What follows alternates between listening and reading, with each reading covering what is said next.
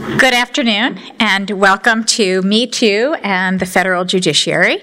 I want to thank the law school staff for uh, their work in putting this event on, and the Feminist Legal Forum for the invitation and for their work in this event, as well as their work uh, confronting sexism, sexism in the legal profession and advancing feminist discussion both at the law school and beyond. Uh, it is no surprise to anyone uh, for me to say we are in the midst of a series of intense and critical interlocking discussions about the pervasiveness of sexual harassment on a state level and a national level and a global level, in politics, in media, as well as in the legal sphere. Uh, we are doing this in one on one conversations. We're doing this through major marches and protests on a national level. Uh, and we're doing this at uh, forums in between, like this one, uh, where we have a chance to have uh, take part in this ongoing conversation. As many of you know, the Me Too movement originated uh, as a brainchild of activist Tarana Burke, uh, and that movement has been really shifting the national consciousness and national conversation about uh, sexual harassment, its survivors, and the sex discrimination and intersectionalities of race, class, sexuality, and gender that so often underlie and accompany sexual harassment.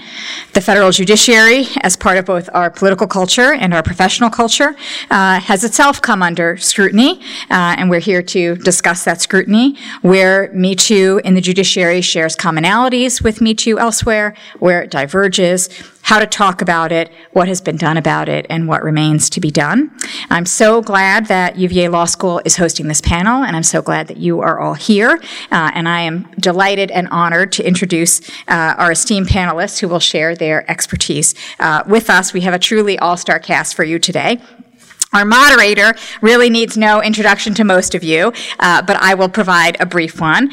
Uh, she is uh, Anne Coughlin the Lewis F. Powell Jr. Professor of Law here at the University of Virginia Law School. Uh, Lewis F. Powell is the justice for whom uh, she clerked. Uh, so she has personal experience in the federal judiciary, not only at the Supreme Court, but at the Second Circuit, uh, where she clerked for Jon O. Newman uh, on the Court of Appeals. I will say just briefly uh, that Anne was the driving force, or a driving force, behind this event and behind so many of the important conversations that we have at the law school, both among students and among faculty and bringing students and faculty together.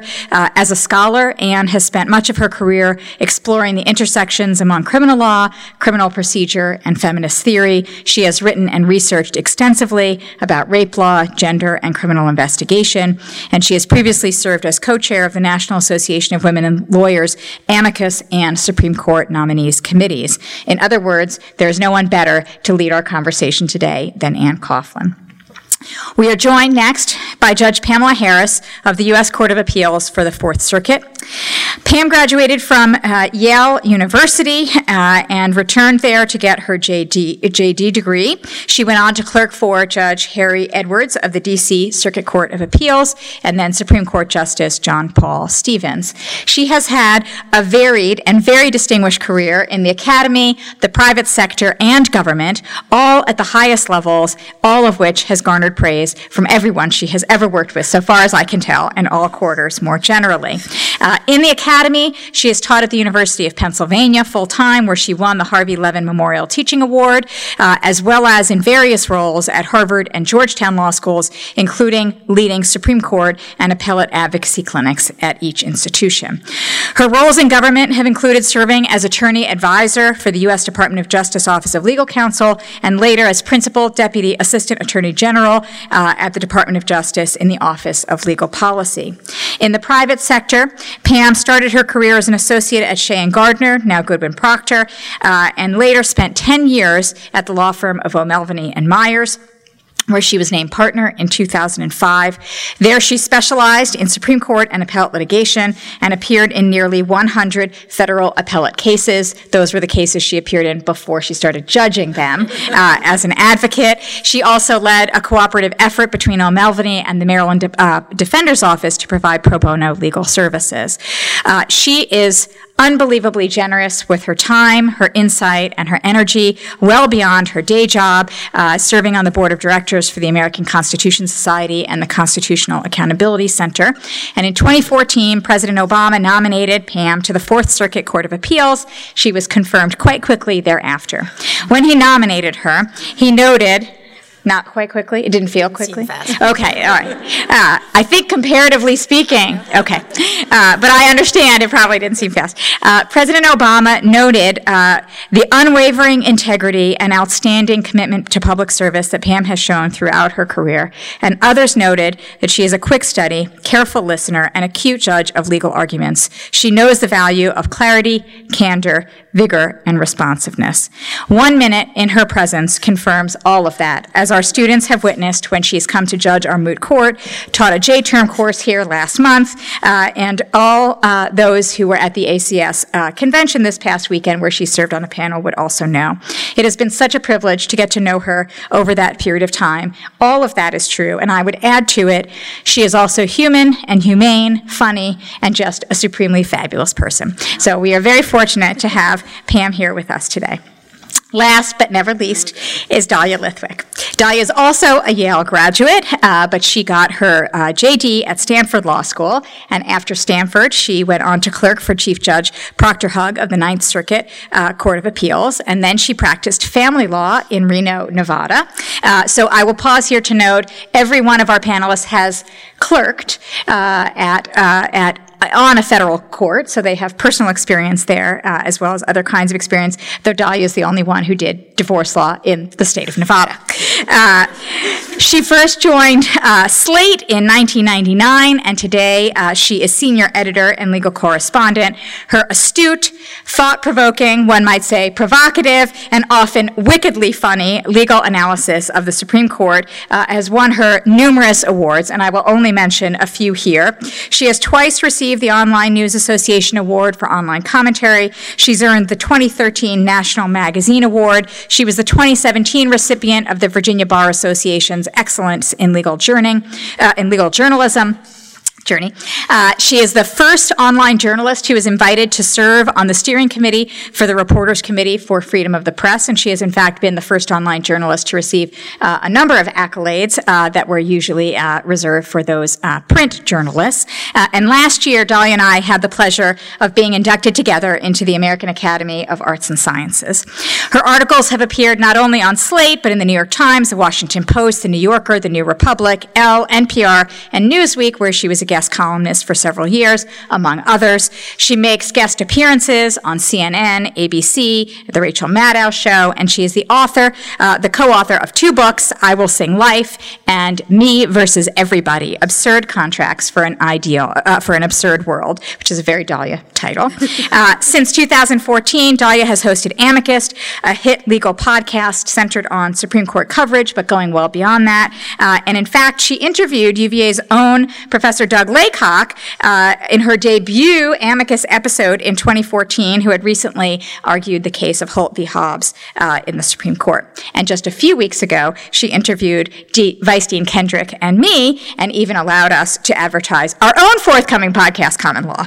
Uh, Dahlia was a longtime resident of Charlottesville and has long been a friend uh, to UVA Law School and to me personally. Uh, many of you know she uh, delivered a keynote address at the National ACS Convention uh, over the weekend. She has taught here previously. She has attended and served on many, many uh, panels uh, and other student interactions here, as well as teaching at the University of Georgia and Hebrew University Law School in Jerusalem. It is my pleasure to welcome her back. And as I turn the, the program over to uh, Anne Coughlin, please join me in recognizing each of these three outstanding women.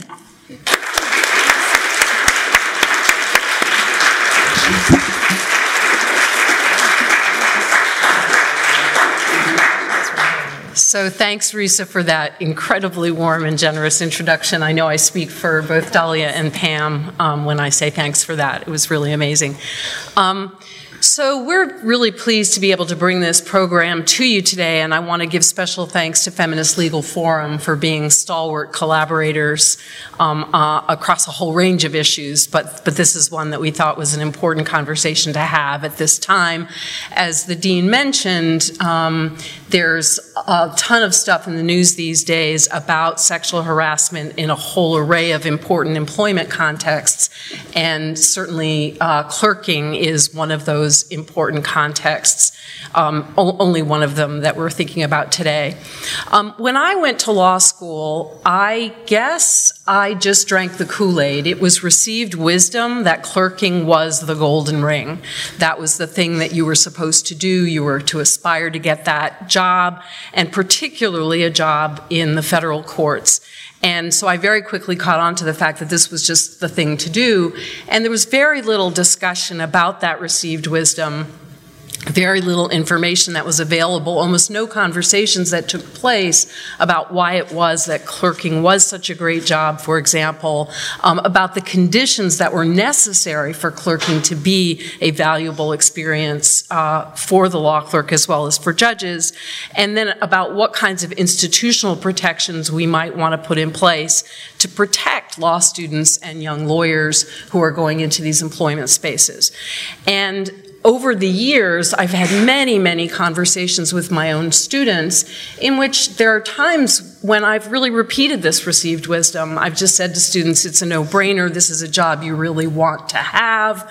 And of course, as time went by, I was able to reflect on the fact that both of my clerkships were wonderful experiences because my employers, the judges, were absolutely fabulous people. They were not only brilliant and hardworking, but they were decent and, and kind to us in professional ways.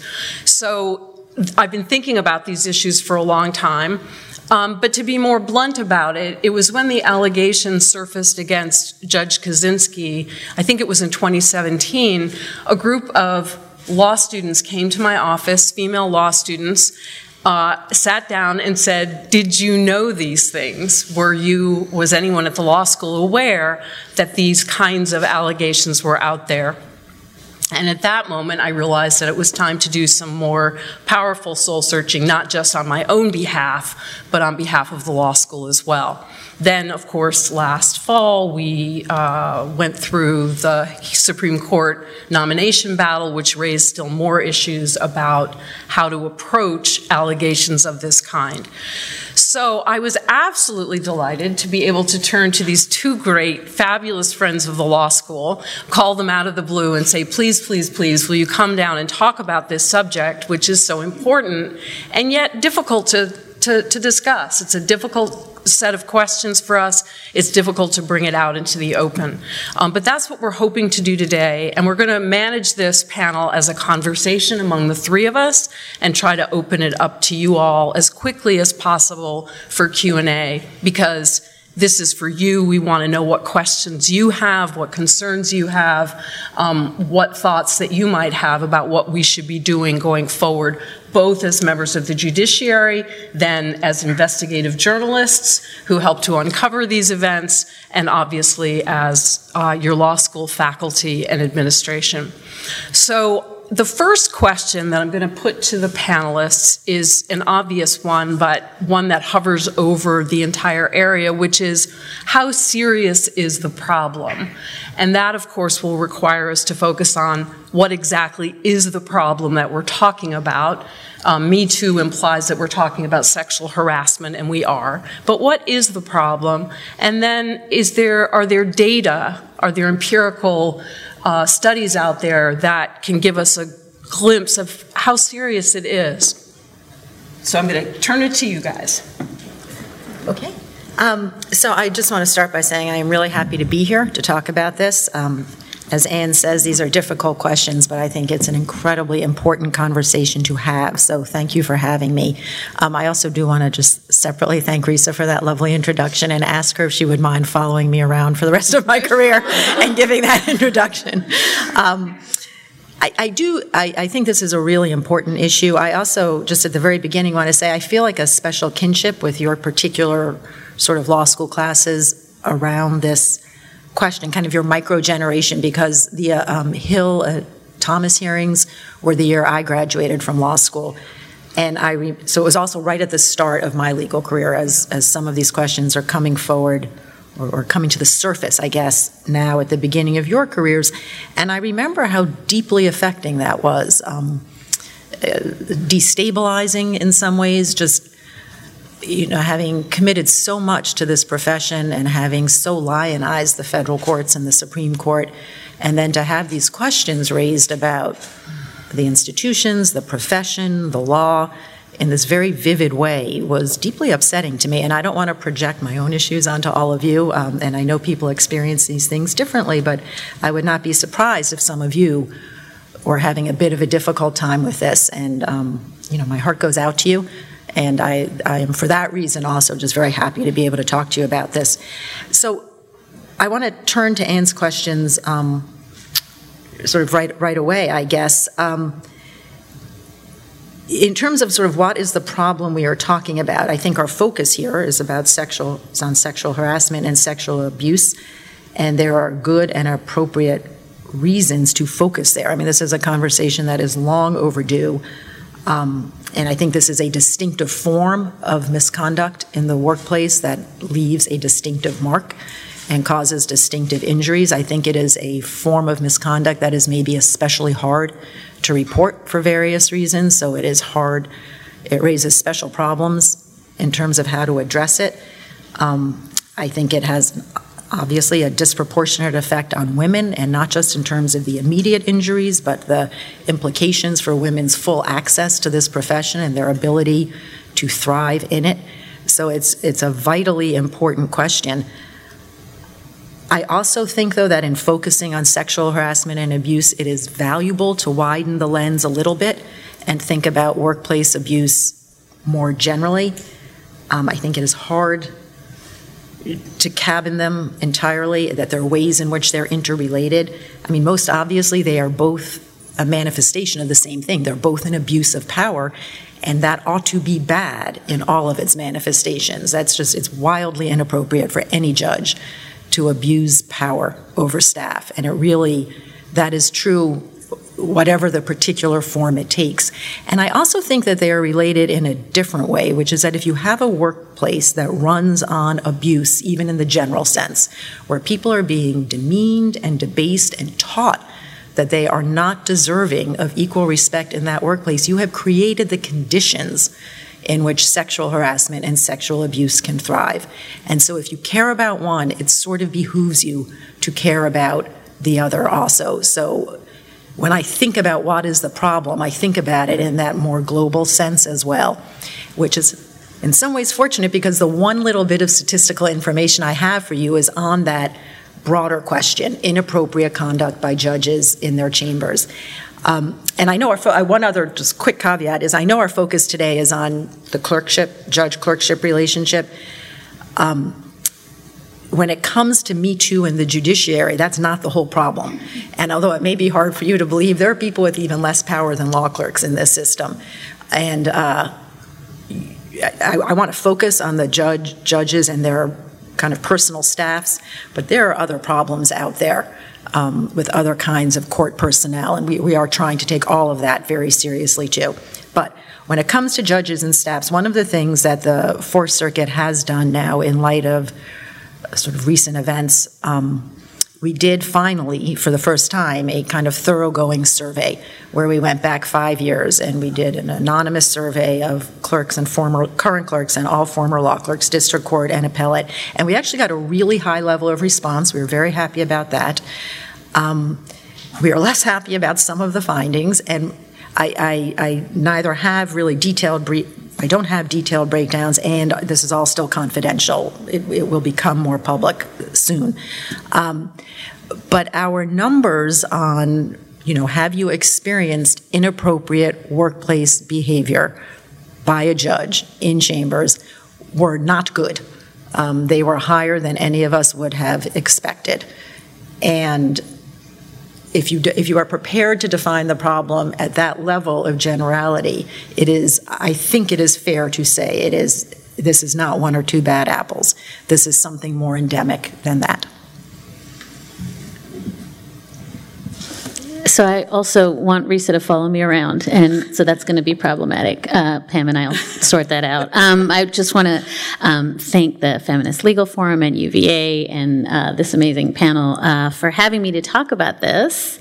Um, and I think I'm going to um, just just add a, a gloss to what um, Judge Harris just said, which is which is you know one of the most definitive studies that was done about this was done by uh, Joan Biskupic last year uh, at CNN, and she tried to mash all of the complaints uh, over a ten year uh, period in the federal judiciary, and she sort of looked at five thousand complaints, and we were trying to read together um, what the data showed, and the data showed virtually nothing uh, because everything everything was con- confidential. Uh, Joan Biskupic, in her reporting, literally had to break it down by which were the one page complaints, the three page complaints, and the seven page complaints, from which you could try to uh, maybe impute that there was a seriousness, you know, that, that, that was measured in page numbers. Uh, but almost everything uh, uh, was not acted on. I mean, her, her ultimate conclusion was of um, these 5,000 disciplinary complaints over a 10 year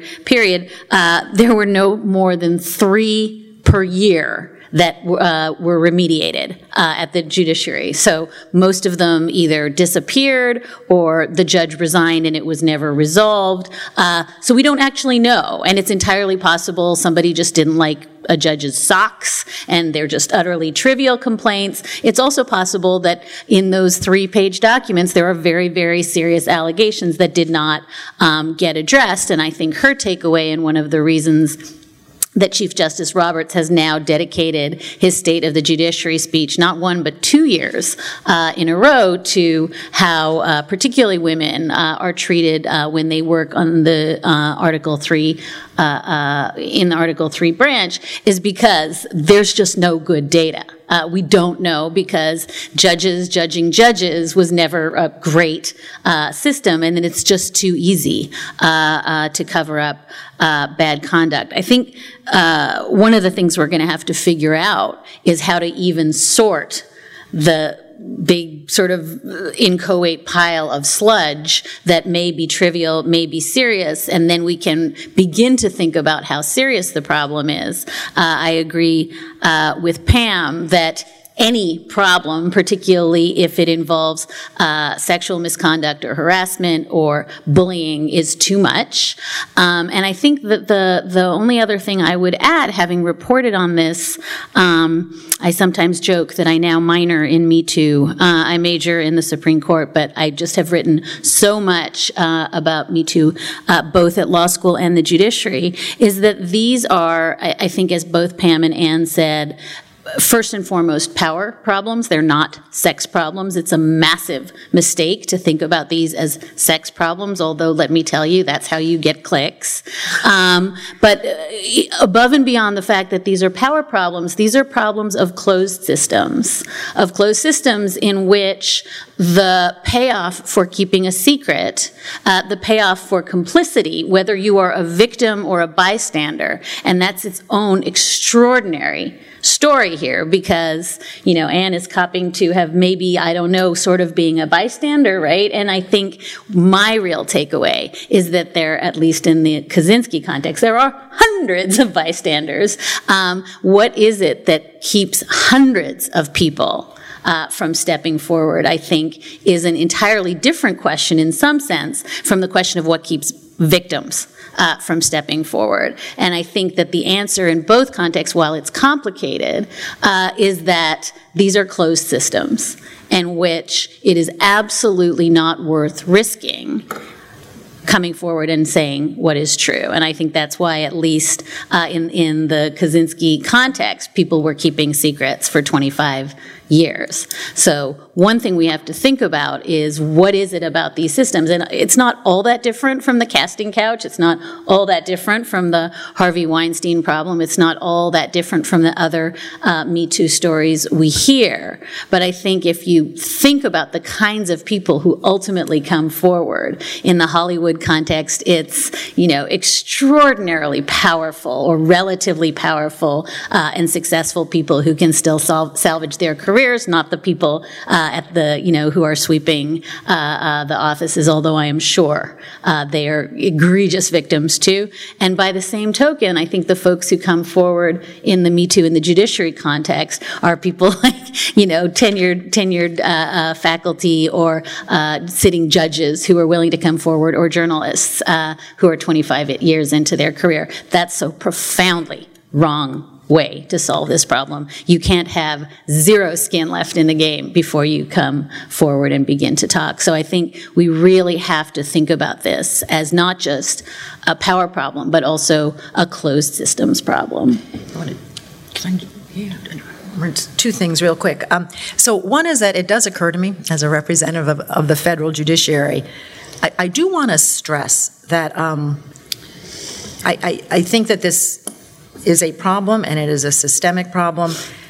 The, two things can be true, though. Most federal judges um, are wonderful bosses. I, I, don't want there to be any mistake about that. I don't want to break anyone's spirit. I don't want you people writing off clerking, right? Most put 10 random federal judges in a room, mm-hmm. you're going to get 10 great bosses, 10 amazing experiences clerking for them.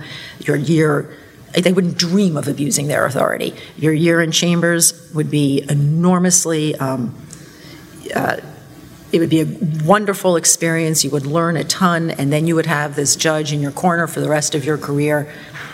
Most judges, it's going to be fine. It's going to be more than fine. It's going to be amazing. But the problem is, right, that that's not enough. It can't be enough that most judges are good actors. You need structures in place that will protect you from the bad actors um, and inevitably, there are always bad actors, and you need, I think, a level of kind of cultural and attitudinal change that will make that possible.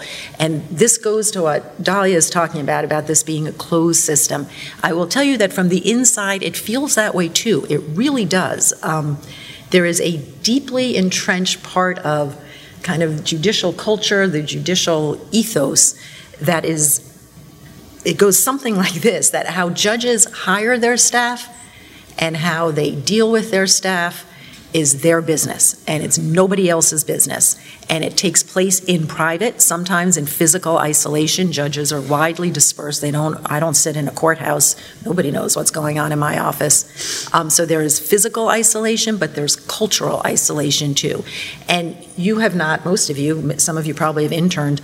Um, Many of you have not worked for judges yet, but you probably get some feel of this just from the hiring process, right? It's crazy. It looks nothing like a professional legal hiring process. I've never seen anything like it because um, it, wasn't really quite that bad when I was applying for clerkships. Sort of my first recent experience with it has been on this end, and I, it's you know, nobody would mistake that from a professional process, and that you can't get judges to agree on a plan. Like, why would I agree? Why do I care what anyone else is doing? This is my fiefdom. I run it the way I want to run it. That is a prerogative of my job. And there's no accountability and there is no transparency, right? You people have no idea what's going on when we make hiring decisions. We don't even answer letters. Like people send us packets and we don't send anything back. It just goes into a black hole. It's the craziest thing. So it feels like a closed system even from the inside. And I agree with Dahlia that um, even just at that, that part of the system, if we can't get to a point where there's a little bit more transparency, a little bit more accountability, and um, sort of a willingness on the part of judges to believe that their employment practices are somebody's business besides their own, this is going to be very difficult. So let's open the closed system a little bit. Um, I think it might be interesting for all of us to hear a, a, bit from both of you about the way in which you conceive of the judge clerk relationship. And again, Pam, maybe you wouldn't mind going first on that uh, front. Um, I, I, take it it's nobody's business, but since you're here, you're going to be willing. you're going to be willing to share with us. You know, just how do you conceive of the relationship between the judge and the law clerk? Um, did you get some training um, into how to manage that relationship? Um, did you come up with it based on your own experiences clerking and, and so on and so forth. And then for Dahlia, the follow-up question would be, um, you know, both what was your experience clerking? How did your judge manage the, the relationship? And was it valuable? And for precisely what reason was it valuable? Um, I will answer the easiest question first. There is no training when you become a judge on how to manage a staff. Um, and, and this is and I, I, hope we can sort of circle back to this when we think about how to change things. But it is sort of striking to me, in light of everything that has come out recently, that judge as employer um, is not part of the judicial role that anyone focuses on at any point of the process, not in the selection process um, for candidates, not in the confirmation process, not in the training process, and not in any of the other stuff that goes on once you become a judge. It's just not on the radar screen. Um, so no, you do it yourself. And in fact, one of the most haunting things that I think that came out of the Kozinski situation was that someone went back and found some of the documents around his confirmation, and, and a former employee had written um, I think, unbidden to the committee saying he's an abusive boss. And it, it, didn't matter. That's just not a question anybody asks, or they certainly weren't asking it then. Um, it, it, it, there, there's no signaling that that's an important part of the role. So, the way I think about it, and some of you, if you're uh, at the ACS convention, you've heard me give my sort of hard ass version of this speech, which is, um, you know, it's an employment relationship. It is a professional employment relationship. And I want students to come in understanding that. Like, this is not a graduate seminar. This is not about being like besties and, you know, putting on our pajamas and trading our intuitions about the law. This is a law office. Like, we're doing serious and important work. You have to come in, work hard, get it right. Um, it's an employment relationship. So that can, in part, be kind of a mean conversation to have. But the thing I really want to impress upon you is there's a lot of protection in that too. Um, it is a formal employment relationship. I bring to bear regular professional norms in the office, and those actually offer, I think, the promise at least of a decent workplace. Um, and I think you should. I, I know a lot of judges like to say, I think of my law clerks as family. And I think that that is often an incredibly well intended way of framing it. What they're, all they're trying to say is, I'm nice and I care about people and I will care about you. And of course, that is a lovely message. But I think that that is a framing of the relationship that deserves a little bit of uh, thought. Because, you know, it's not a family. Um, you actually you're supposed to be on your best behavior. Um, you don't have to love each other no matter what. There's no code of privacy. Like it, it's well, there is a code of privacy, but not like there is in a family. Um, it's it's it is it is not a family, and and I think that uh, you are entitled to work for people who don't treat you like family. I, I, know that can seem like a funny thing to say, but it really is different. You're entitled to a level, a, a kind of a set of boundaries that don't pertain in a family, and you're entitled to a level of formality that you don't get in a family. And um, I, it's I don't want to sound I mean, I, I, hope I don't sound like I am saying I don't care about my law clerks. I care so much about my law clerks. And at the end of the year, I think of them as you know, very, very good professional friends. I have very, very warm relationships with my law clerks, but it's an employment relationship, and and my employees deserve to be treated with respect and to feel valued, and to feel that they um, are held in equal regard. And, and that, that all goes along with a good professional employment relationship, and that's how I think about it.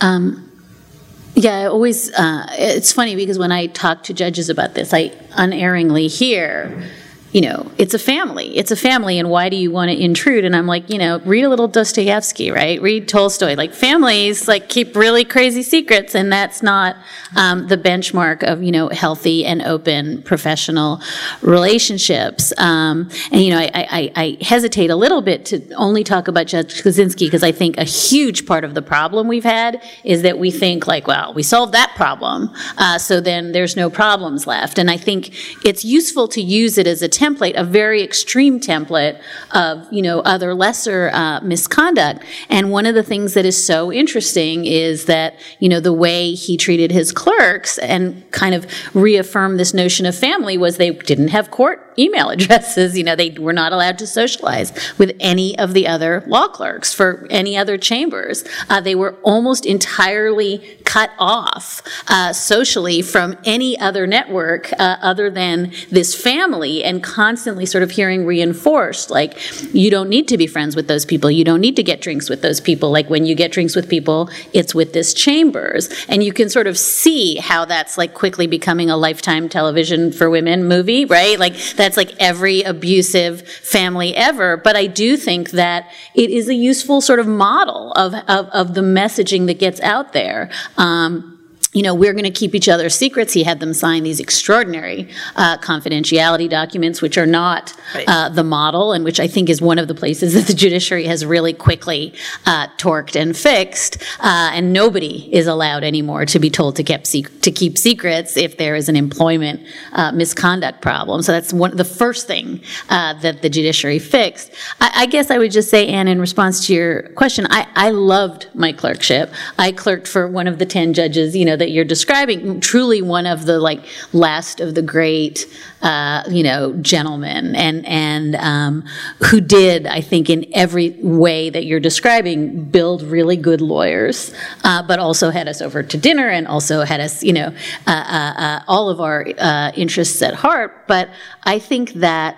Um, I was not, and I think this is worth talking about, in any way sort of at a launch pad clerkship where all I was thinking about was, am I in a pipeline to get the next clerkship in which I have to endure anything that happens because this is my only uh, shot to the next place in the pipeline. And I think just to go back to something that Anne said, I think it's incredibly worth flagging here that there is something so pernicious about a law school system where you arrive and you are told, and this I don't think is as endemic at UVA, but we certainly see it at other schools, where you are essentially given the message that whose small section you're in the first week will determine which parties you go to, which will determine which professor you uh, uh, then have a relationship, which will determine whether you go to a feeder judge, which will determine whether you go to the court, which will, you know, I think that the binary you get into, and we can sort of joke about it, but it's not funny because it's deeply reinforced um, by your colleagues and by sometimes by faculty, and you get very quickly into a binary where you're a 1L two weeks into school making decisions that in your head, the decision tree is endure this or like eat from dumpsters. That's it.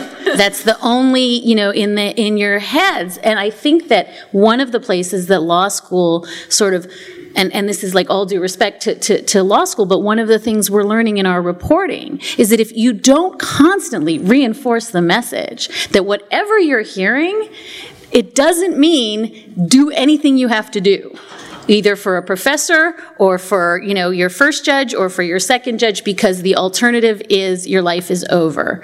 And i just think that that one of the things that is really toxic is that we say that and we say it and we say it and somehow it doesn't always register.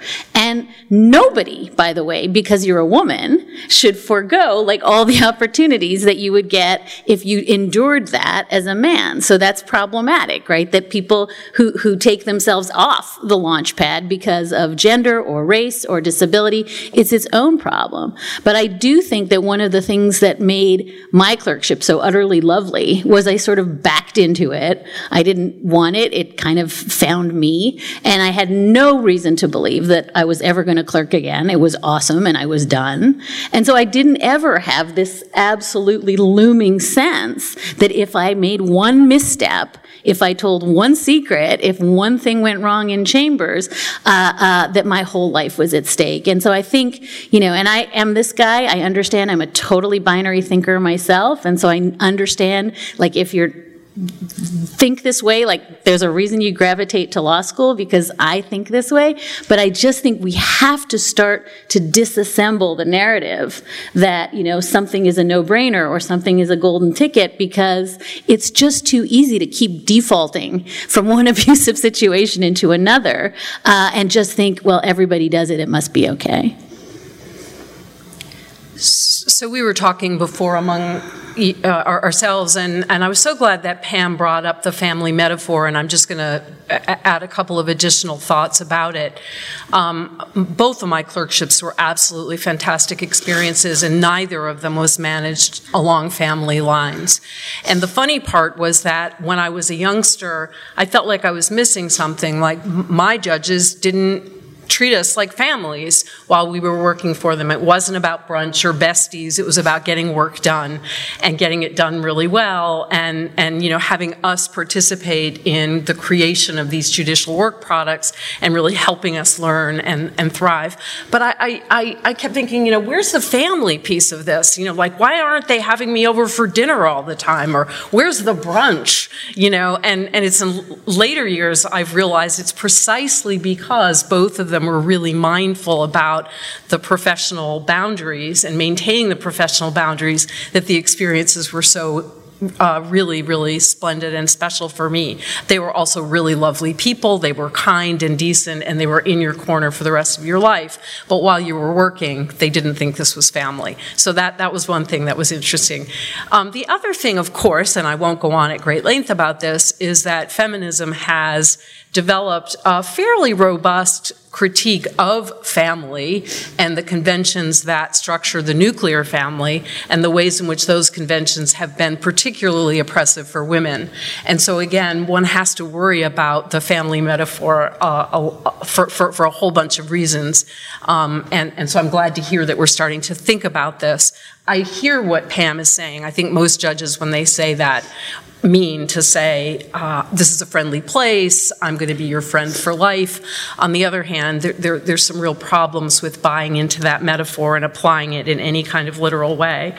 Um, we've already started to touch on the next set of questions that I wanted to get into, but I, I, I do want to uh, dig in a little bit deeper.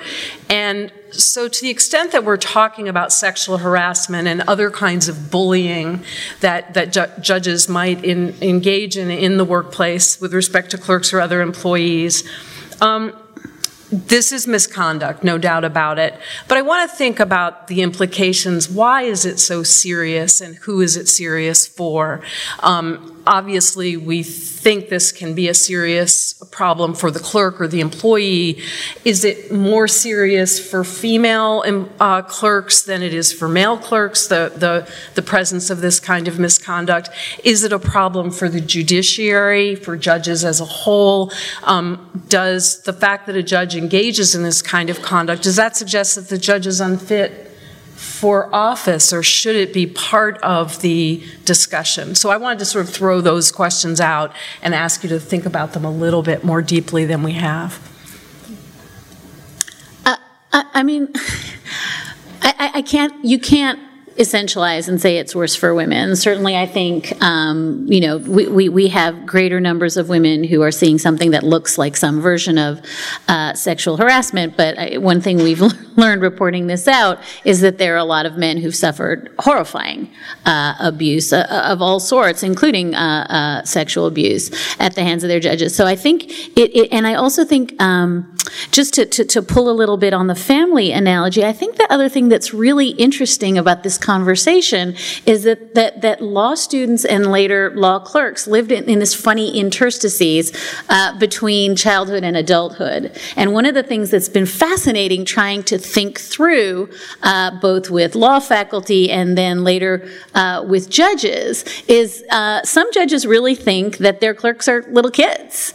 Uh, some clerks think that their clerks are fully realized, completely autonomous uh, adults. And one of the things that's very hard in this conversation, we again really see it when we start reporting on the Title IX problems at law schools, is, you know, should you be drinking with your clerks? Should you be drinking with your professors? Should you be sloppy slurry drunk with your uh, professors? Should you be sloppy slurry drunk uh, with your judge? And and um, I think one of the things that is really complicated about that is that if you are a law student and you are of legal age, uh, if you are a law clerk and you are of legal age, there's some impulse to say, you know, good luck. Uh, there, this doesn't make things freighted. Uh, but, you know, I think one of the things we've seen at so many sort of junctures of, of Me Too is that introducing alcohol, introducing sort of complicated socializing uh, that, that, that blurs boundaries really is difficult. And I think that there's no, I mean, I'm curious what Pam thinks about this, but I don't think there's a simple answer to, like, you never drink with your clerks, you never drink with your faculty, your clerks are adults, your clerks are, I think it's it's complicated. And I think one of the reasons this relationship is not necessarily the same as some of the other Me Too silos is because it's just a fuzzy, inchoate thing in, in between. Uh, uh, you know, you can be a legal adult and still be in a very, very complicated power situation.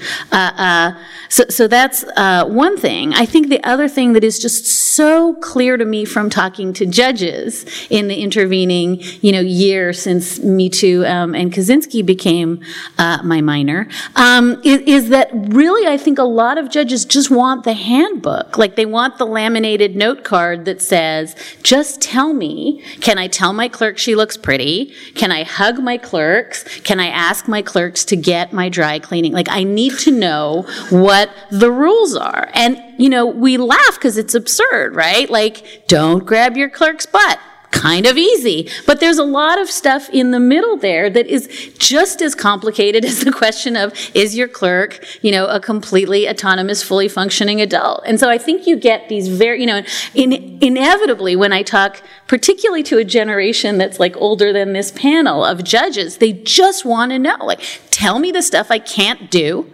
and until I know what that list is, all I hear is this roaring sound in my ears of like, I'm going to get tagged for something. And all I did was ask her to get coffee. That, that's the only sort of lens. And I think one of the things that's very difficult is that judges are not used to anything other than, you know, sort of foggy canons. And they really, I think, in the best this is not a bad thing to say, like, just give me the rule book. I'll memorize it. I'm a good judge, but there isn't one. And I think the fuzziness of this is really difficult. That's interesting. Um, I have a lot of thoughts. So we, we had just been talking about the drinking thing. Um, in the Fourth Circuit, it's a, a lovely custom when we go to Richmond, because we're all over the place, and we go to Richmond for a week at a time as a full court. Um, and a delightful custom on the Fourth Circuit is that most nights for dinner, two judges will go out with all of their law clerks. So it'll be eight law clerks, two judges, and we have dinner, and people do drink a little bit. Um, and I have never seen anyone get sloppy drunk or anything like that, but it did occur to me that uh, you know, that, that's something that's probably worth giving some thought to. I will say after that, most of the judges go home and then the law clerks go out and that's when they actually do get sloppy drunk. And i am not there for that part which i think is well and good and they should go out and have fun. Um, some judges you know sometimes do participate in the after dinner sloppy drunkenness. And so you know that that also is perhaps a piece of the tradition that we might want to th- look at it a little bit just look at it a teeny bit harder um, but I, I, this it goes with the thing where we're not a family. Like I actually think we spend so I spend so much time together with my clerks in Richmond, and I love it. It is a really really nice time for us. But I think it's incredibly important that they have some time sort of on their own with me not there. Like I'm not really supposed to be there for the whole thing, uh, and they need they need some time.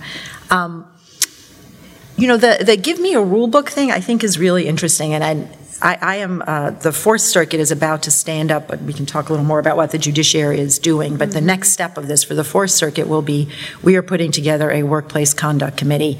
And one thing we are really struggling with is this question of how much can we do in the way of bright line rules? Because it is always better if you have some bright line rules. Um, and, and, we will work toward that. And I think we can pull some together. We're going to do training for judges also, which will help judges answer for themselves some of these questions. And I think all of that is well and good. And the clearer you can be about it, the better. But I have something of a lack of patience for the judges who are running around saying, I just need to know what the rules are, because you know, some of them are relatively self-evident, and I really don't think we should have to write some of this stuff down for people.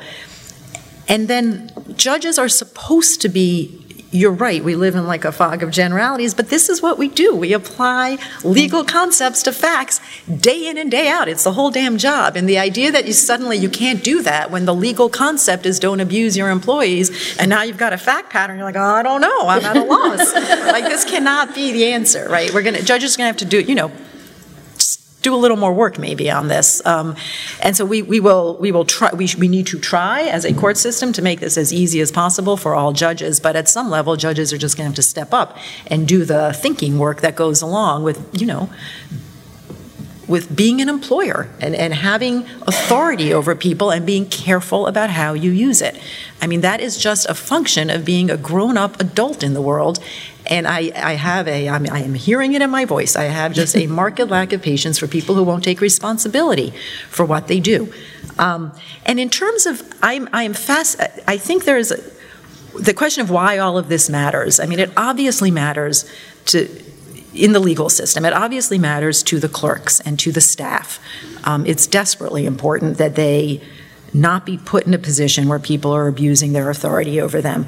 But if you think, as I do, that a central role of a judge and of the rule of law is that it is all about protecting against abuses of power um, and holding power accountable on behalf of people who have less power, then it raises really interesting questions about whether there is room in that system for judges who don't know how to do that um, who, who themselves are abusing power. I think it raises incredibly important questions, both in terms of appearance can people be confident that the legal system is running the way it's supposed to, and in terms of substance, is can those judges make good decisions? Um, and, and I, I, think those are very important questions that I, I, personally have only begun to wrestle with, and I think we have got to think about in a um, hard and careful way because it at least raises a question, right? If you are w- behind chambers doors, if you yourself are abusing power you have over other people, how, does that affect the degree to which you can do your job as a judge? I mean, I think it raises the question. So, could you speak a little bit, Pam, about the proposals proposed reforms that your court has been discussing and any other proposed reforms that you might know about. And then I have a separate question for Dahlia about the role of journalists in this space while we're waiting for reforms to take hold. Yes, and I, um, I'm taking out my notes because I don't want to forget anything.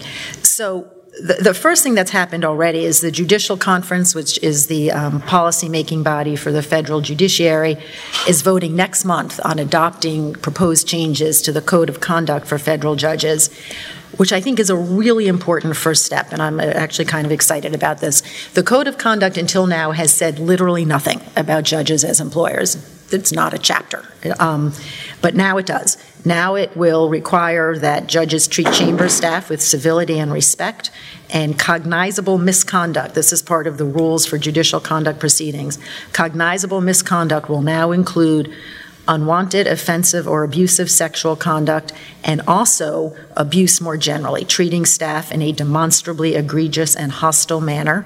It will specify that there can be no retaliation for reporting or alleging this kind of misconduct. It specifies, again, because we want to write everything down for our judges, they might not have figured this out, that applies to former employees as well as current employees. And it says not only that judges can't do this, but it is now. Um, a violation of the code of conduct if we tolerate it. And so, failure to report or disclose information, this is the bystander question, reasonably likely to constitute abuse or harassment is itself judicial misconduct. Um, so, this would be a really big change, and I it is possible that some of you are thinking like it's just words, it's just stuff written down. And I get that, but boy, there were not even words before. And I actually think that this kind, don't, don't write off um, the fact that this this kind of signaling can have some effect. It really can. I, I said at the beginning, like at no part until now there was not there was not one one like slight signal that anybody cared how judges were running their chambers. It just wasn't part of the discussion. And to at least say it matters, we're writing it down, we're paying attention to this, is at least a first step. Um, the Administrative Office of U.S. Courts has hired a judicial integrity officer, which I think is really important because this person will be a resource for filing complaints um, if you want to go outside your own circuit. If law clerks or staff are not comfortable going to the circuit executive or to a judge on the court and instead want to just get away from the circuit altogether, this will be another person they can report to. Um, the Fourth Circuit has already started doing some minor things for the this is embarrassing, but for the first time this year, as part of our law clerk orientation, we talked to law clerks about this. We had never done that before. But we talked to them about it. We told them we were committed to not letting this happen. We told them who to report to. Um, we at least covered it in law clerk orientation. We hired a workplace conduct coordinator who is going to train all Fourth Circuit judges in June on workplace conduct issues, including bystander training. Um, we did a survey we are doing an exit interview for the first time this summer. We're starting an exit interview process in the hopes that law clerks who are walking out the door um, might be slightly more comfortable uh, reporting information, although I, I, still think there's a lot to work out there. Um, we're starting this committee, which will you know, we think of this only as very, very first steps, and we're starting a committee once we have the new judicial code of conduct to talk about implementing that in our circuit, and it will be a representative committee. And I'm not allowed to say anything for sure about who will be on it, but I will just say that I have a high degree of confidence that it will, in fact, include lots of former clerks, both district court and appellate clerks, which I think is really important. So that's where we are now. Um, and I guess I, I, feel like I'm saying a lot of things that might make this sound a, a bit bleak, but I think there are a lot of judges out there who actually are really committed mm-hmm. to to fixing this, addressing it. We, none of us thinks we'll fix it tomorrow, but addressing it. People of really good faith and goodwill who who are uh, slightly devastated to find themselves holding the bag and being part of a problem like this and really, really committed to making changes. And one thing when we get to the question and answers, I'm just going to alert you right now that one of my questions for you all is going to be th- this question of reporting, law clerk reporting. Um, I mean, I personally think that cannot be our plan A, that we better not have an enforcement system that turns in any critical way on law clerks being prepared to step up and blow the whistle on judges you know, it's on us. We got to fix this, and we can't be asking our law clerks to fix it for us. But that said, I think we need to try to make reporting as feasible as humanly possible for law clerks, and I am really interested in your views on how to do that. So I want to ask one more question and, and focus on Dahlia's work. Um, and the role that that she and that other journalists play in this space. Um, we know that journalists have been incredibly important in the Me Too movement generally, and that is true when it comes to Me Too and the judiciary. And one of the most moving and disturbing essays that I read was an essay that Dahlia wrote um, when I say disturbing, it, it, it, caused a great deal of personal distress for me because I shared at least some of the anguish that she was revealing there. She uh, published an essay in Slate that included some recollections of interactions with Judge Kozinski over the years and you know, just sort of raised the question of what she should have been do- doing um, throughout that time. Um, and with that in mind, I guess I want to be thinking about the role that journalists play and the role that informal sanctions or informal process, if you will, might play um, in this uh, space with respect to this problem. Um, both before the needed reforms are developed and take place, but, but then after also, because we have reason to worry that it will be difficult for, for law clerks, not to mention other employees, to step up and, and make reports. So I, I th- this is an awfully personal question for you, Dahlia, but I, I've long wanted to ask you the question of what was in your mind and, and what were you thinking when you wrote that essay? Um, and then how much process do you think we need to provide before we publish that kind of information? Um, I, I, I would not have written that piece, right? That piece was written 20 years ago, and I sat on it. Um, I, I only wrote it um, after Heidi Bond and Emily Murphy formally came forward. Um, one of the things that I am learning, I'd be really curious to hear what you uh, think of this, Anne. One of the really fascinating things I've learned uh, is that there's this rule of three.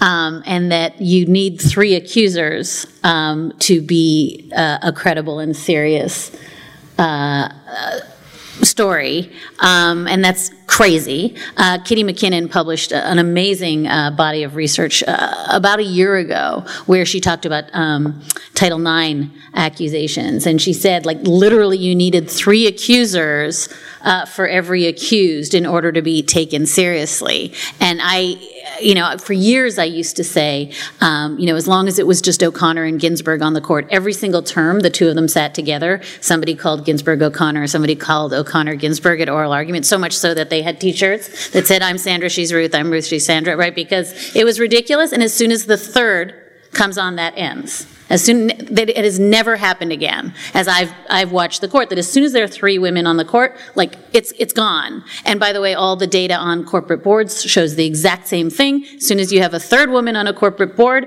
they all talk. They're all real. They're all fully, you know, autonomous individuals. So it's amazing like if you just sit back and reflect on what it means to be three, but at least in the Kozinski context, I was three. And uh, there was this summer when it was Debbie Ramirez and um, uh, uh, Dr. Blasey Ford, I think that there was a sense in the media that if there was a three and she wasn't brought by Michael Avenatti, um, there might have been, you know, this might have been a different story. But I absolutely believe that that is the magic number, and I think that's hugely problematic for obvious reasons. But I was three. Um, and I would not have written that piece, by the way, after Heidi and Emily stuck their necks out, had Alex Kozinski the next day said, You're right, I'm wrong, I apologize. But he didn't. He doubled down and he trivialized Heidi. I didn't know either of them. Uh, and then I had to write. So I want to just put out there what it means to sort of keep a secret for 25 years, to only write when you're the third person, to only write when there's nothing that can happen to me in my career. Um, I will also say, since you asked a personal question, I will give you the personal answer, which is a week after uh, that story was fact checked and fact checked, and you know we literally ran it through the wood chipper 72 times, uh, and and at I still uh, was standing outside the urgent care clinic thinking I was having a heart attack when that piece went up because I thought I'd ruined my life. Becca Heller, um, the head of IRAP famously says, uh, I just did not want this to be the first line of my obituary. I did not want the first line of my obituary to be like, died bringing down Alex Kozinski. Um, I think it still might be, but I hope not. Um, he stepped down after two days after. So, in some sense, it worked, right? In some sense, though, it's astounding that three women had to like get out that far ahead of like any norm of, you know, hundreds of people did not. Um, I think the only other thing um, I want to say about this is that, that that piece in hindsight was just a galactic error on my part insofar as I conflated two stories. And there was one story that was about complicity. There was one story about the, as I'm going to keep saying, hundreds of us who did nothing, and how all of us, and I think this is another, you know, in the Me Too industrial complex, complex, a huge problem when we come forward, and you will hear this even about Justin Fairfax last week. We come forward because we want to protect the women who are coming after us. That's the, that is the purposive story told.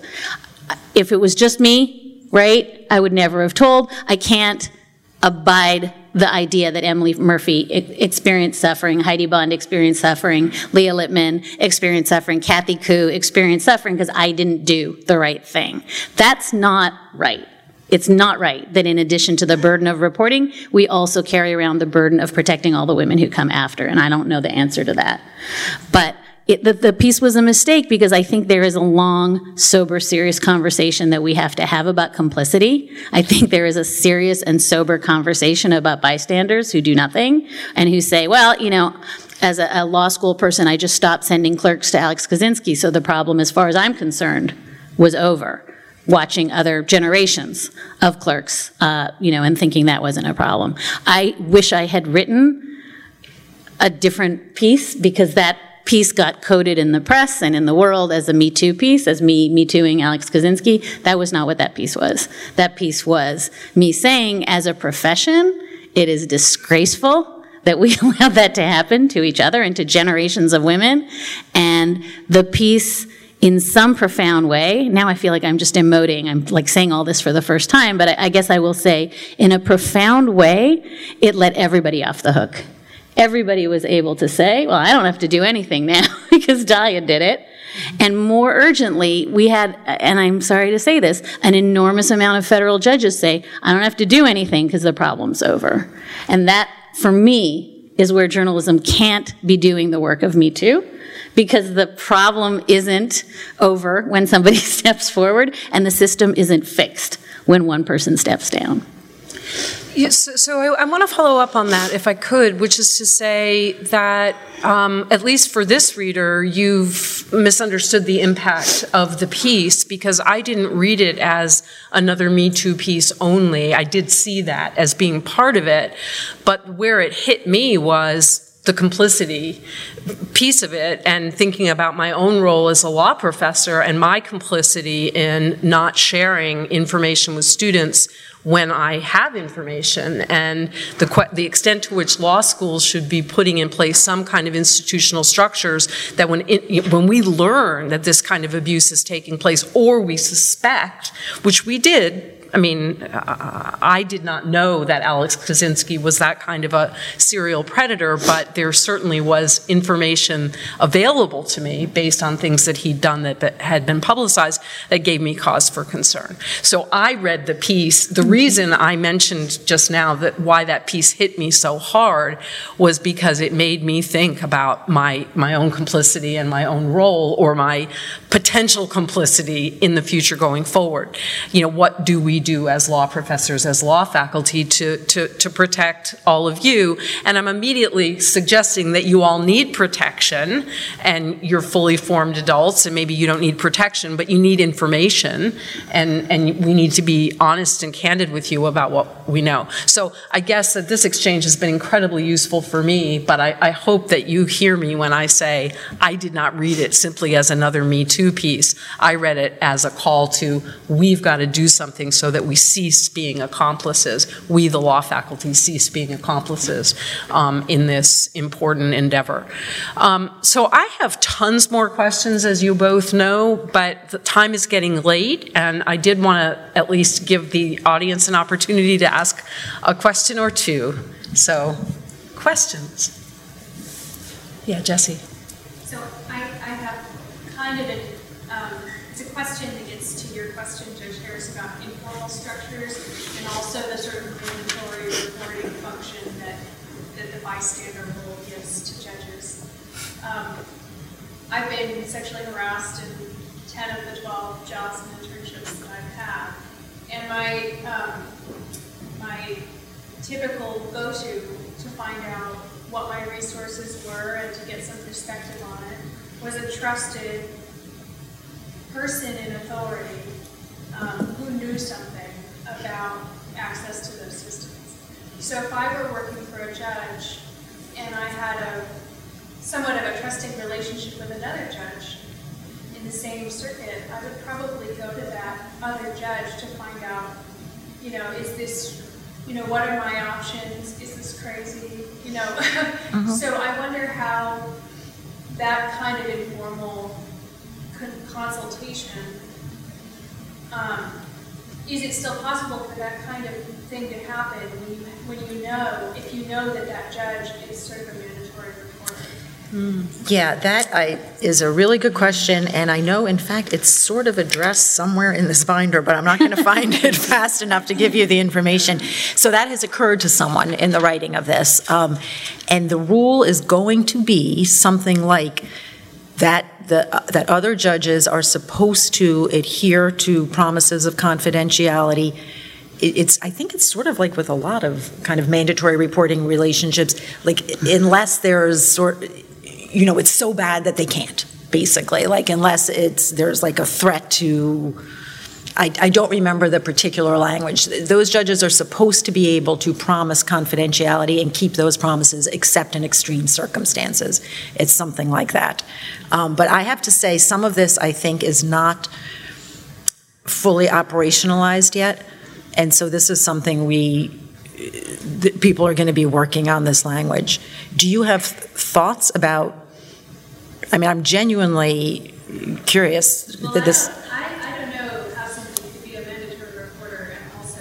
be- promise confidentiality, right, right. Um, I mean, I guess one thought I, I have, and I'm really, I'm just, I would really be interested in what you all think, is that um, it might be more important to have judges reporting than it is to have them be potential safe harbors for other law clerks, only because uh, my guess is not that many law clerks are going to feel comfortable going to other judges in the first place. And so if we have to err on one side or the other, we might do better with judges reporting than judges being the safe harbors. But that's just based on kind of a instinct that most of my law clerks, if they had an issue with me, would probably be pretty disinclined to go to one of my colleagues to talk it through. But, but I don't know. What what do you guys think? That's a great. Yeah, okay, well, I'll- I'll at least, I'll write down the question at least. Okay. Yes. Um, So I was recently hired by a female judge, and I kind of breathed a sigh of relief over an anxiety I didn't even realize I had. And over time, I've been thinking kind of about how a portion of the solution is parity in the judiciary. Not to say that women cannot necessarily be abusive bosses, but that that with men is certainly something that gives me more anxiety. But we're in a space where we have President Trump only nominating about 28% um, of female judges and even um, less to federal positions, and these are lifetime positions. Um, I'm starting to realize that it's going to be, at this rate, decades before we come anywhere close to parity. And that problem is mimicked in larger law firms and as group partners as well. And so I'm curious if you have kind of any thoughts on parity and how that's a part of the solution. How do we achieve parity within, you know, a reasonable period of time? Uh, it's a great question. You're, everything you're articulating is a legitimate worry. Um, I, I will say, you know, one of the, the nice things when I had to go back and get my co-clerks from 1997 um, to all go on the record with our fact checker, uh, all men, all men who all remembered and all remembered coming forward to me and saying in 1996, oh, this was hanky. So I, I was really um, quite stunned even then that they were. Uh, they had initiated this with me. Um, and then the very last episode, again, uh, with Judge Kozinski, happened because a male colleague saw something across a room at a cocktail party and texted me and said, What the hell? you know, um, and, and, and, one of the stories that, that I reported recently um, that involved um, some inappropriate conduct, all three of the bystanders were men. So part of, I guess this is my way of saying, one of the things that I am really heartened by, and it doesn't answer your parity problem, um, I was the only woman in my chambers uh, with a male judge, and my all my co-clerks immediately like rushed in to protect me. Um, and the most recent story that I reported, um, all of the people who rushed in to protect one of the accusers uh, were uh, men. And so part of me and this is just me tilting at windmills to try to um, sort of put a silver lining on, on stats that are pretty grim is that I think part of raising up a generation of men who are immediately apt to jump in and do something and report and support and go on the record is at least part of the solution for me. It doesn't change the fact that 90% of the judges are men, but I think having colleagues around you who are willing to name it and colleagues around you who are willing to support it, whether they're male or female, is really different.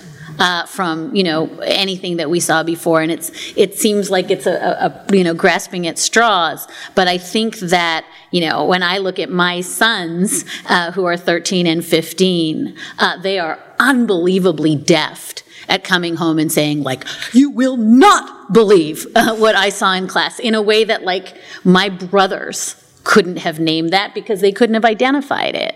Uh, so I think it's not a lot, but I think that there is a generation, particularly of lawyers, that is coming up where it is not uniquely the burden of women uh, to protect other women, and I think that's not inconsequential. No, that's the best silver lining I can think of, too. Yep, yep.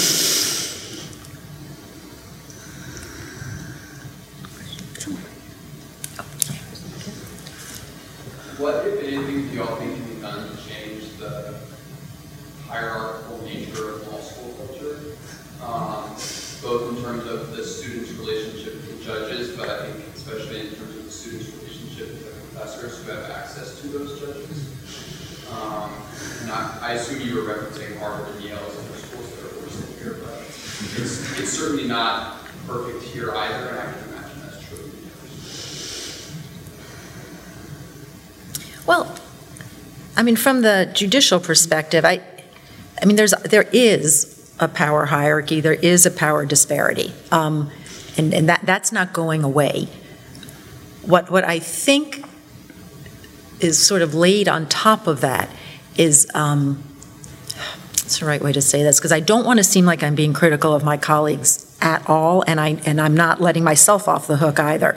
But there is something about the culture around judges, and I think law schools help to perpetuate this, that um, takes the power disparity and then gives the nod to exploiting it or taking advantage of it, right? It is what it is. It's not going away, but that doesn't mean you have to exploit it. And one of the reasons I talked about hiring at the beginning is I just think that it's incumbent on all judges, women, men, everybody, to think about what they do in the face of that power disparity and whether they are um, taking advantage of it or doing everything they can to convey a different sentiment, which is, I get it. This is the, the power dynamic is what it is, but it doesn't mean that's just a normal employment relationship. You get treated with respect. Um, you are valued. And, and, this is a professional relationship with some boundaries around it. And I do worry, I worry so much about the hiring process. I don't want to keep harping on that, but it is such a vivid manifestation of what happens when people don't do that. Um, it, it, it, the, the power dynamic, the power disparity is there, but boy, that hiring process really plays it for all it's worth. And then it ends up, it's, it's, it's your first point of entree into this relationship. And what have you learned so far? That these are people who are prepared to like call you and say, I need to see you across the country tomorrow, and then I'm going to give you an exploding offer, and you have 20 seconds to answer. And, you know, it, it's, and so then you walk into the relationship already having, having been conditioned to understand that these are people who will exploit the power they have over you. And I, I worry very much that, um, that judges without really thinking much about it, do things that aggravate this power imbalance in a really pernicious way and condition law clerks to expect less than they ought to out of an employment relationship. And I worry that, that law schools sort of exacerbate that a little bit in the way they put judges on pedestals. And I, am like talking against my own interests here. you can you should keep me on a pedestal, but those other judges really, it, it, it's not it's it's just not a healthy dynamic. Um, And so I don't know that that's an answer so much as just another description of the problem, but I think judges have some soul searching to do here. And I think that there are, again, a lot of really well meaning judges who will do that, who are open to doing some of this introspection around um, what you do with this power imbalance. And I think it is aggravated when it comes to this particular employment relationship in some ways, both because it's got like a short term and a long term dimension. One of the things that aggravates it is that, and I said this before, a good clerkship, a good judge, that judge is in your corner for the rest of your life. You are entitled, really, to be able to count on that judge forever. So there's a lot at stake. And so law clerks may feel that they have to suck up a lot of indignities because it's a lifelong um, relationship. But on the other hand, you're only there for a year. And I think that that also has a bad effect because law clerks think, like, well, this is a terrible situation. If it were a real job, I'd walk out, but I can suck it up for a year. And so that combination of one year on the front end for a lifetime of benefits, I think makes this job. Uh, it's one of the things that makes the power dynamic in this job kind of uniquely vulnerable to abuse.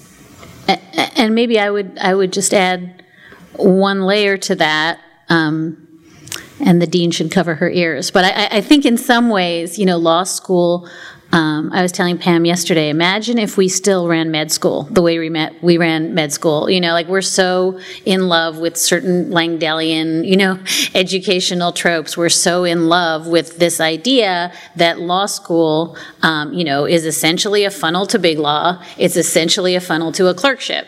We don't and then law schools get rewarded for that, right? I mean, it's not as though law schools get massive rewards for um, uh, other drivers. And so, as long as rankings, for instance, are, are part of the mix, as long as placements with judges matters a lot, then law school's incentives are going to be screwy. And I think that the more the profession changes, and it is changing, the more law schools need to really reimagine in profound ways what is the incentive to just driving people into certain um, places that are very vaunted, but are also a not always realistic. B, you know, there's like a billion places you can clerk for, right? That your life doesn't end if you don't clerk for Merrick Garland, but we or Pam Harris, your life ends instantly right. if you don't clerk for Pam Harris. Um, let's like call a spade a spade. But I, I just think that there's not just sort of the reification of uh, judges, but I think in the absence of really carefully modeling, there are lots of great choices. There are amazing jobs out there. If you show up at law school and you just don't know, your, that centrifugal force is very, very, very strong. And I think that um, we, we just need to be really realistic about the fact that the profession doesn't necessarily need the things that the profession, you know, A, that are monetized, or B, that, that uh, the profession needed 100 years ago. And I think that that's really hard because at the end of the day, like one of the most small c conservative institutions on planet Earth is the law school. And so I think it's it's not just sort of judges not um, falling into sort of old habits of mind, which is problematic, but I think also just legal education and the sort of these deep, deep troughs of, you know, we've always done it this way, therefore good. Um, and I think that, you know, I'm sure lots of you like have a very different, like not as much screaming cold calling, not, not as much weeping, you know, from Socratic like contracts professors. It's changing, it is, but I think in some ways this is paradigmatic of what happens when the values don't map onto, you know, reality or actual values, if that makes sense.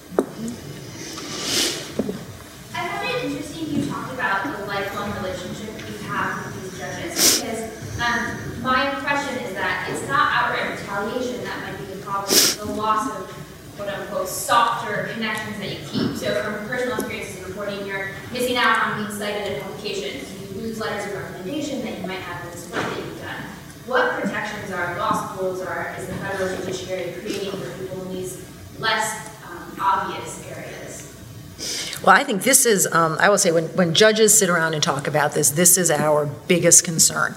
That we can say as much as we want, no retaliating, and we are, I, I personally am not, do not have a strong concern that if a law clerk were to bring to someone's attention possible misconduct in the office, the judge would fire the law clerk. That is not what I am concerned about. What I am concerned about is exactly what you were saying, and I'm going to put it to you in sort of the best faith context possible.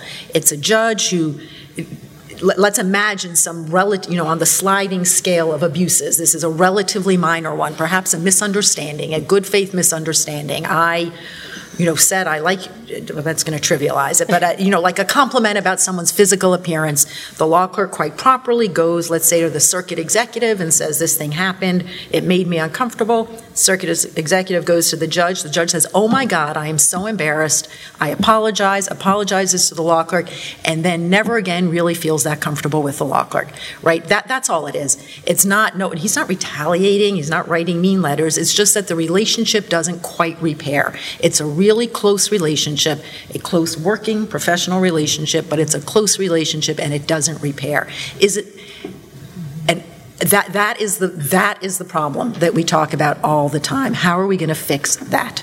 Um, so all I have done is reframe the question for you. And I really, this, this is what I work, this is what I am talking about when I say we can't have a system that depends on that law clerk going to the circuit executive because I don't know the answer to that question. I mean, part of the answer, again, is my like usual tough love. Like, well, judges need to pull themselves together and get comfortable. Like, it's not that hard. You, it is possible to um, withstand a critique like that and not get defensive and be comfortable and respect the law clerk who brought it to you. That is possible. And the first line of response has to be that is what judges must do, and we must make that happen. But the idea that that can happen tomorrow and that law clerks will feel comfortable that that's the way it will play out, I think is, I am very worried that we can't make it happen fast enough that law clerks will always feel comfortable doing that. And that is what I worry about. The kind of, the, the loss of a relationship, the opportunity cost, kind of, that's a big deal. One thing I think is that professors, I think good professors have some experience with this. Like you say something in class, I'm giving myself away. You say something in class, you thought it was funny. A student comes to you and says, That was not funny. Don't say that again. And like your first response is, Oh my God, I'm a good guy. Like, we, this is terrible. Why would you think that of me? But you learn as a professor, this is so helpful. Like, thank goodness this student, I, first of all, I'm so sorry I put a student in a position to have to do that, but thank goodness the student came forward. This is how we learn.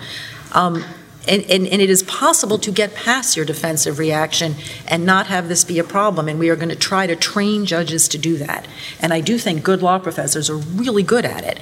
And so there are resources we can draw on here. So I don't want to give up and say this will be a perpetual problem. I think it can be done, but there'll be a learning curve, and I am worried about the time in between.